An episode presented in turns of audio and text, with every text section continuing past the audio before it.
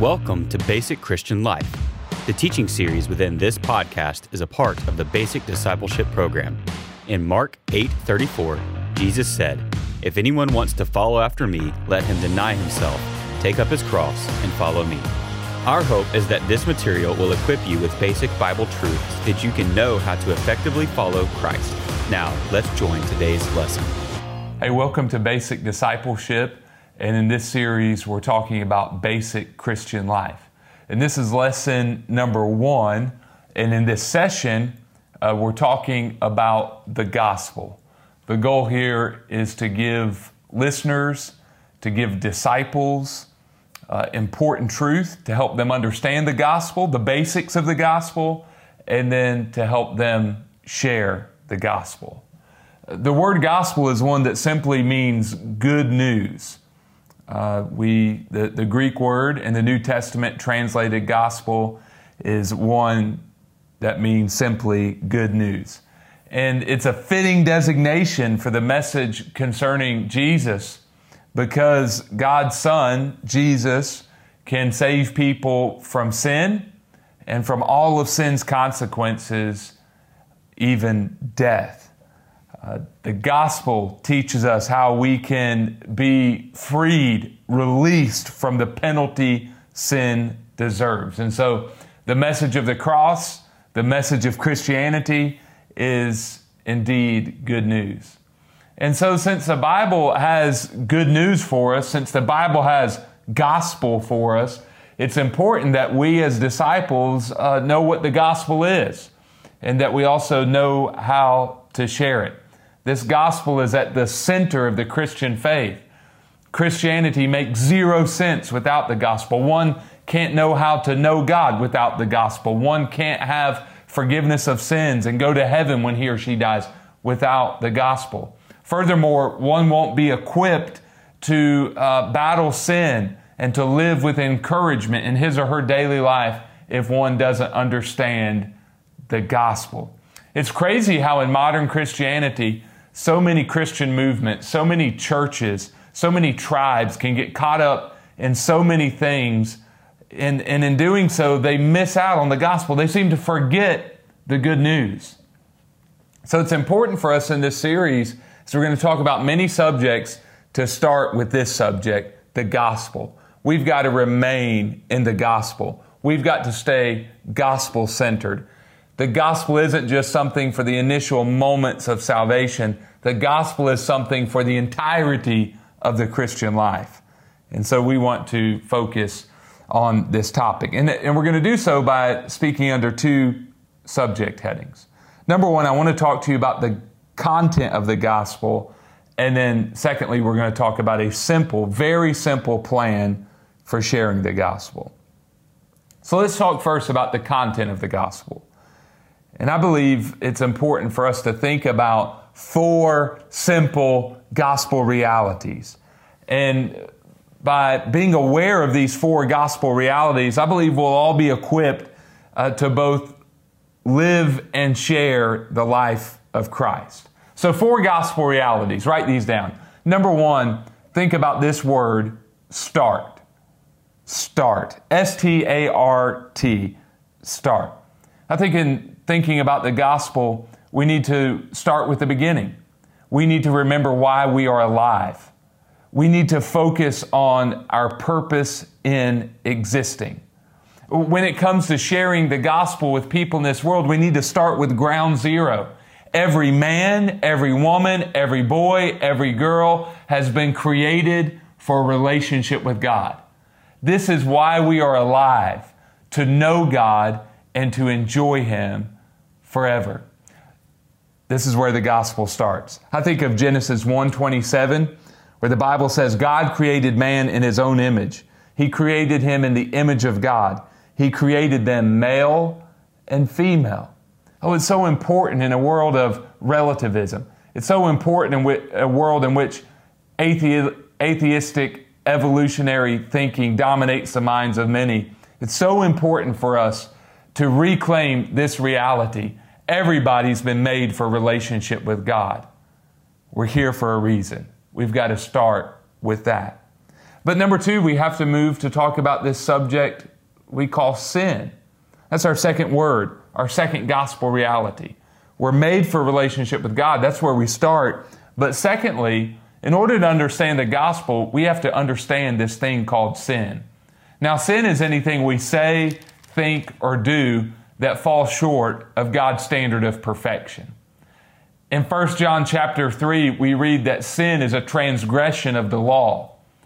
God, because of his moral character, God, because of his impeccable holiness, has a standard by default of what is right and wrong for all of his creation. And the Bible teaches that all of us, Romans 3:23, have sinned and fallen short of the glory of God.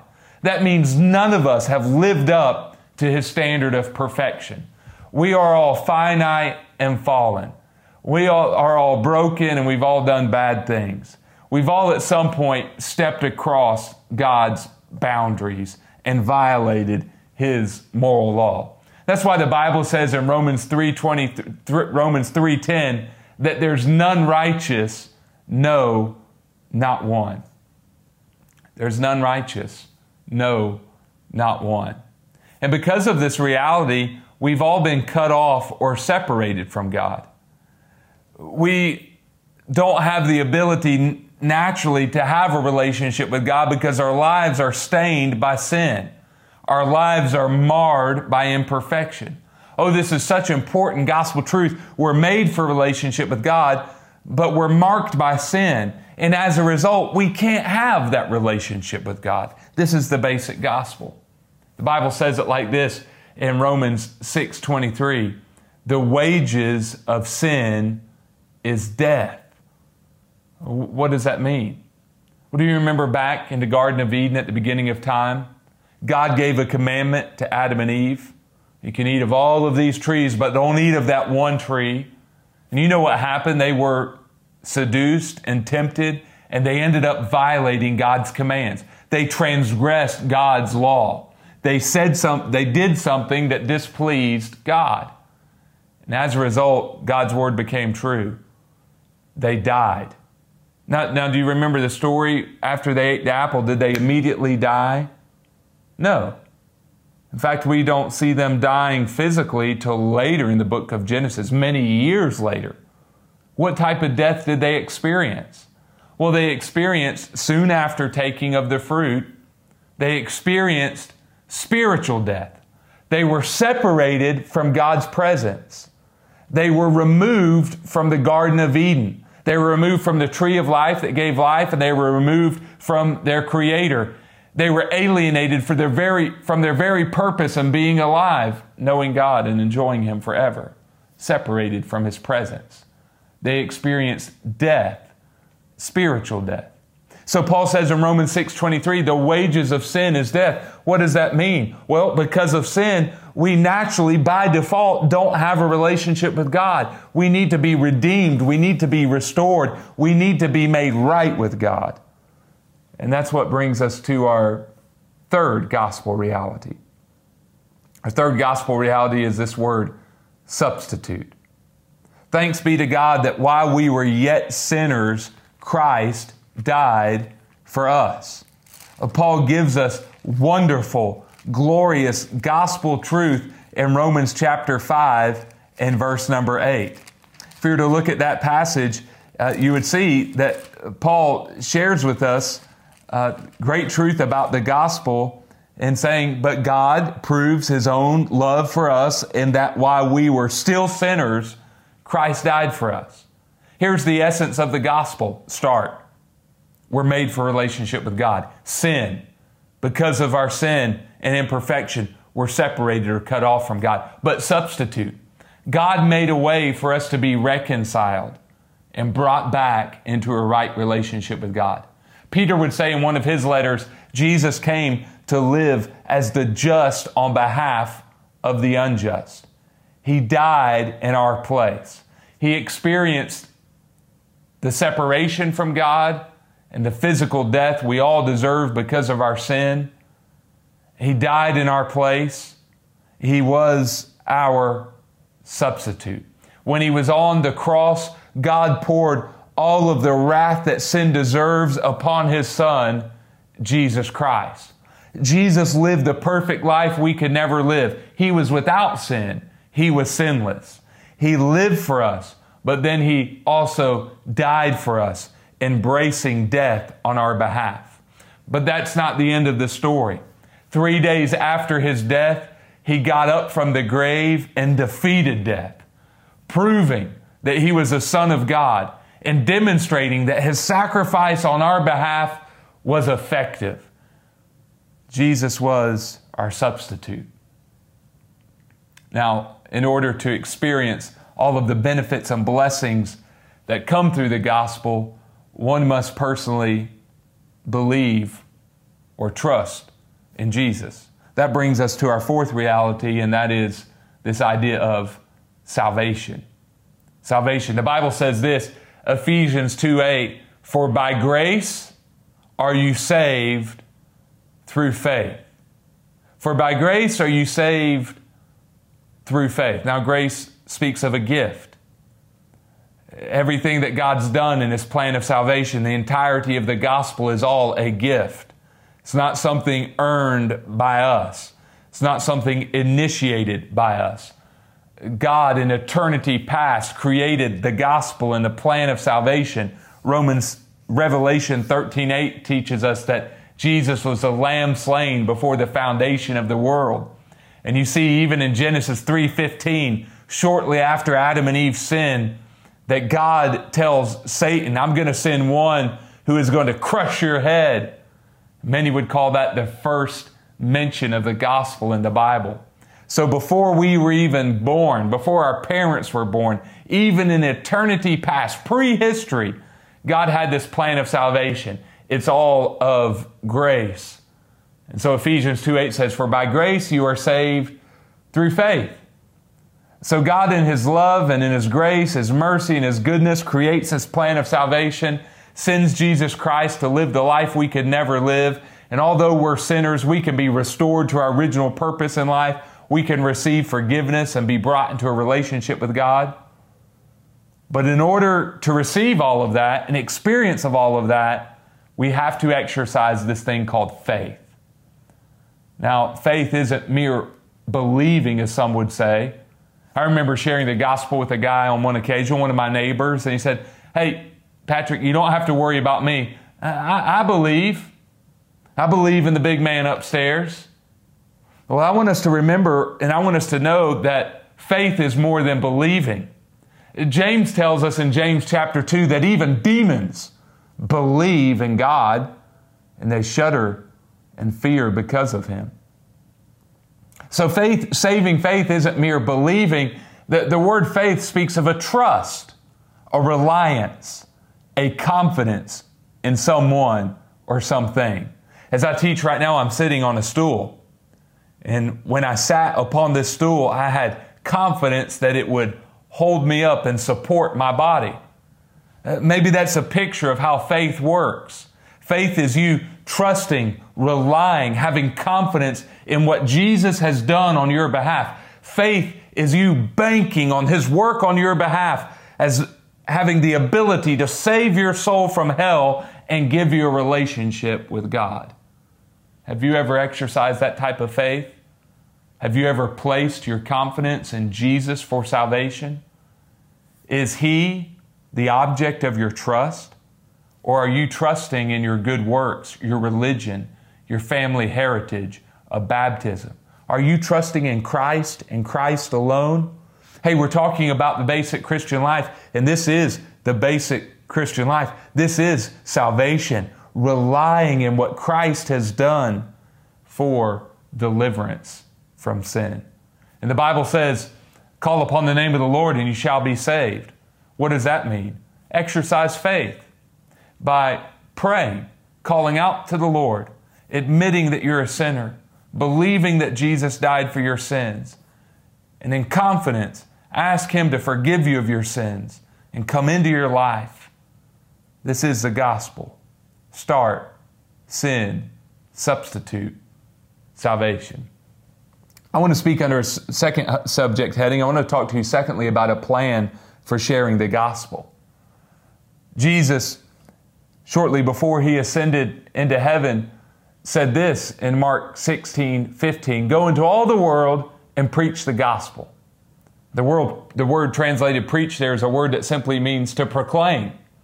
It was the word used in the first century of a town herald, the dude who made announcements for everybody in town. So the word used of a town herald who would stand on different occasions in the middle of town and with a loud voice make a public announcement for all of the village to hear. And Jesus used that word of what I'm to do and what you're to do, what we're all to do as Christians. We're all to go out into our towns, into our villages, into our cities, and into our world and make an announcement and proclaim that Jesus is God's Son who lived and died so that people can be forgiven of their sins. Now, now many believers know they ought to do this. They know they ought to be involved in sharing the gospel with others. But many simply just fail in this area. Why? I believe because they don't know how. In fact, the most often used excuse for a lack of evangelism in the church many times is number one, fear, but number two, ignorance. And I believe it's important for us to have a plan that will help us deal with our fear and deal with our ignorance if we know, if we have a good, simple, easy, natural way to share the gospel, we'll be less fearful in sharing the gospel and will remedy uh, the thing called ignorance that keeps us from sharing the gospel. Now, I want to share a simple plan, and this isn't original with me. It involves what's often called a three minute testimony.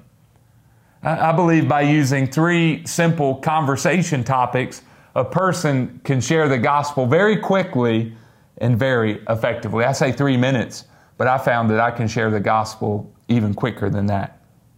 So let me give you three guidelines, three conversation topics, three bullets you can use in your mind, three bullet points you can use in your mind to share the gospel with others. First of all, think about this.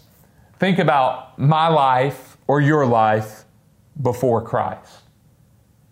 Think about my life before Christ. What was your life like before Christ? I think of a passage in John chapter 9 and verse 25. In John's gospel, uh, the apostle John speaks of this man who was healed by Jesus. He had been blind.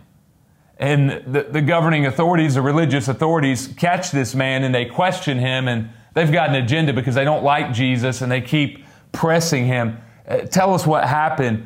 Uh, tell us about this man. Tell us what you think about him. And they accused Jesus in verse 24 of being a sinner. And then the man answered them in John 9 25 and said, Whether or not he's a sinner, I don't know. One thing I do know, I was blind and now I can see.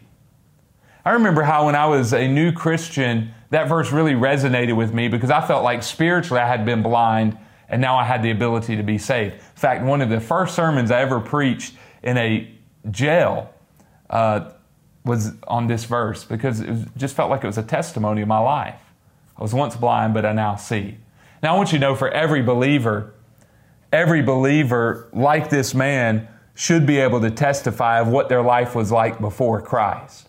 Now, for some, that may be uh, involve some really remarkable life change.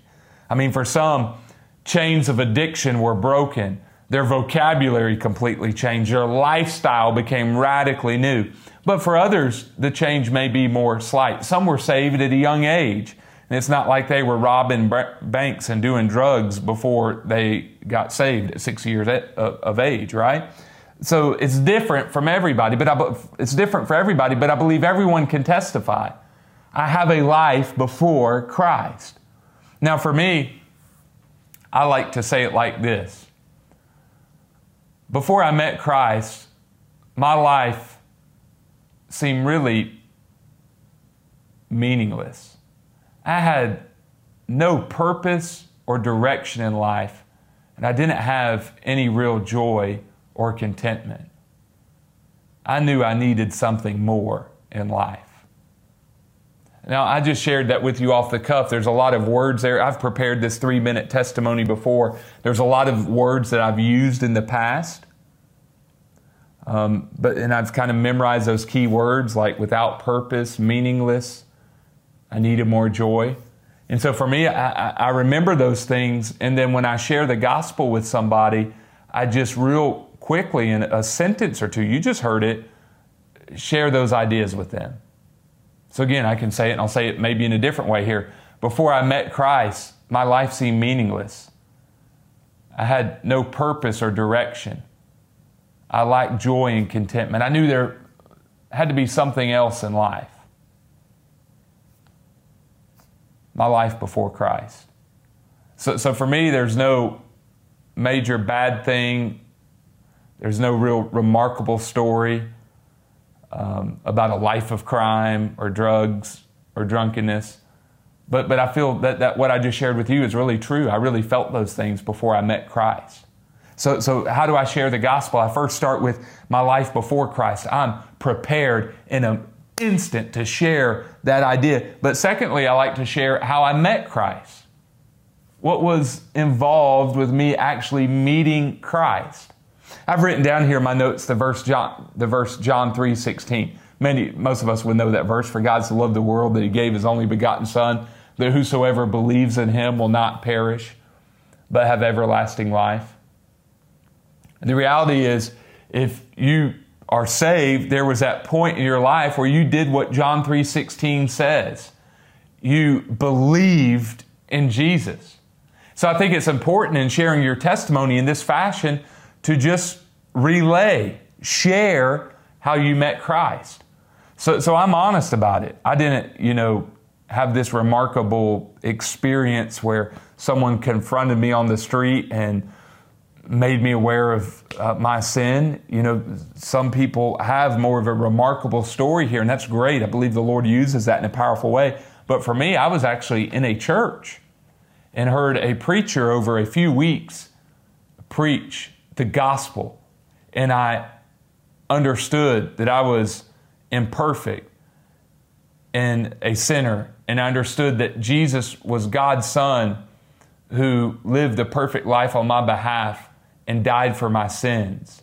And I heard that if I would believe and trust in Jesus for salvation, God would forgive me of my sins and come into my life and give me a home in heaven when I died. So I might hear on this, this point, you know, sharing my three minute testimony, I might share my life before Christ. Hey, before I met Christ, life seemed like it had no purpose, it was meaningless. I had no real joy or contentment. It seemed like my life had no direction. It seemed like something was missing in my life. And then, number two, how I met Christ. Then I, I attended a church where I heard a preacher talk about how everybody's made for a relationship with God, but we're all imperfect. We all have sin. And as a result, we're separated from God. And then he talked about how Jesus was God's Son who lived and died for us. And if we will believe in Him, we will be forgiven of our sins. And, and I prayed and believed in Jesus. I did what the preacher said. So that might be a way that I would share that second point of how I met Christ. Sometimes I'm really short in sharing that, sometimes a little bit longer. But we're seeing three conversation topics uh, that give us a plan for sharing the gospel. Number one, my life before Christ. Number two, how I met Christ. And number three, my life after Christ. In 2 Corinthians 5:17, Paul said, "If anyone is in Christ, he's a new creation. Behold, um, old things have passed away and all things have become new. The reality is, if you are saved, you've likely experienced a change. As the one has said, if there's no change and no change, there's no Christ and no Christ. But if you know Christ, K N O W, know Christ, then you will know K N O W, change. And, and I think all of us could give some type of testimony. So, like, what I like to say is after I prayed and asked God to save me because of what Jesus had done, I experienced this sense of forgiveness and peace And I felt like God gave me purpose and direction in life. And since that time, though life hasn't been perfect and sometimes it's been hard, I've had a friend and a Savior and a King that's been with me every step of the way. Now, again, I just shared that with you naturally. That's not canned, that's not memorized. There's a few key ideas there. And, and I've done this enough now to where I can just share it naturally. I've got these three ideas, these three conversation topics, and I keep them in my mind at all times. And so recently, I was at a restaurant and the waitress brought the food to my table. I was with a friend and we were about to munch on our lunch, right? And uh, a witnessing technique I've used, you know, is to ask the waiter or waitress, hey, we're about to eat. Before we eat, we're going to pray. Is there anything I can pray for you about?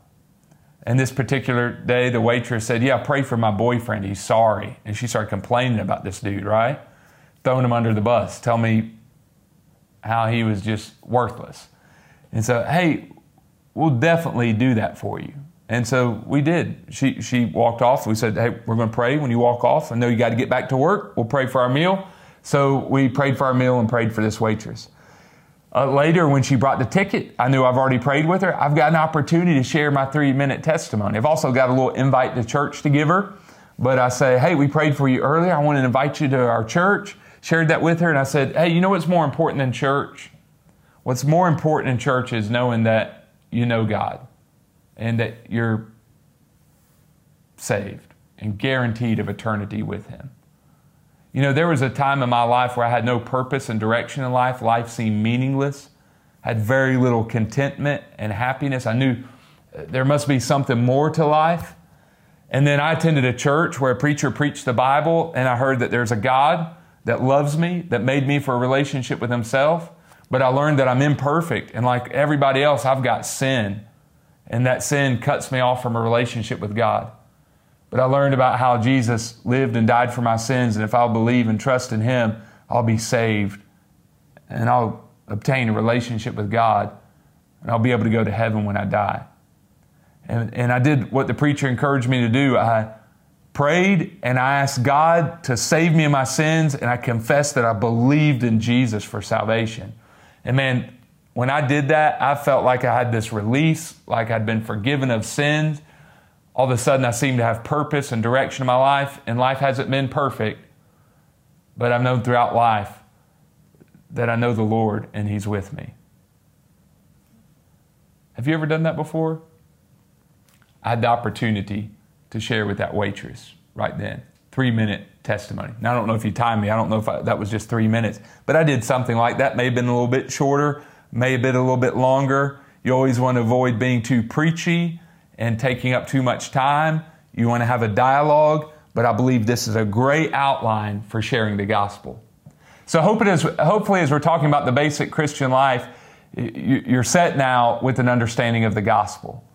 You know the content of the gospel sins, start, sin, substitute, and salvation, and you've got a plan for sharing the gospel. Three minute testimony, three conversation topics my life before Christ, how I met Christ, and my life after Christ.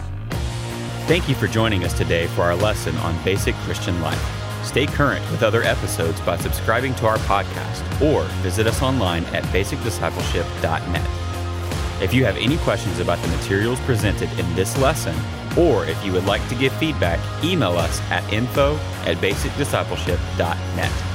Thanks for listening.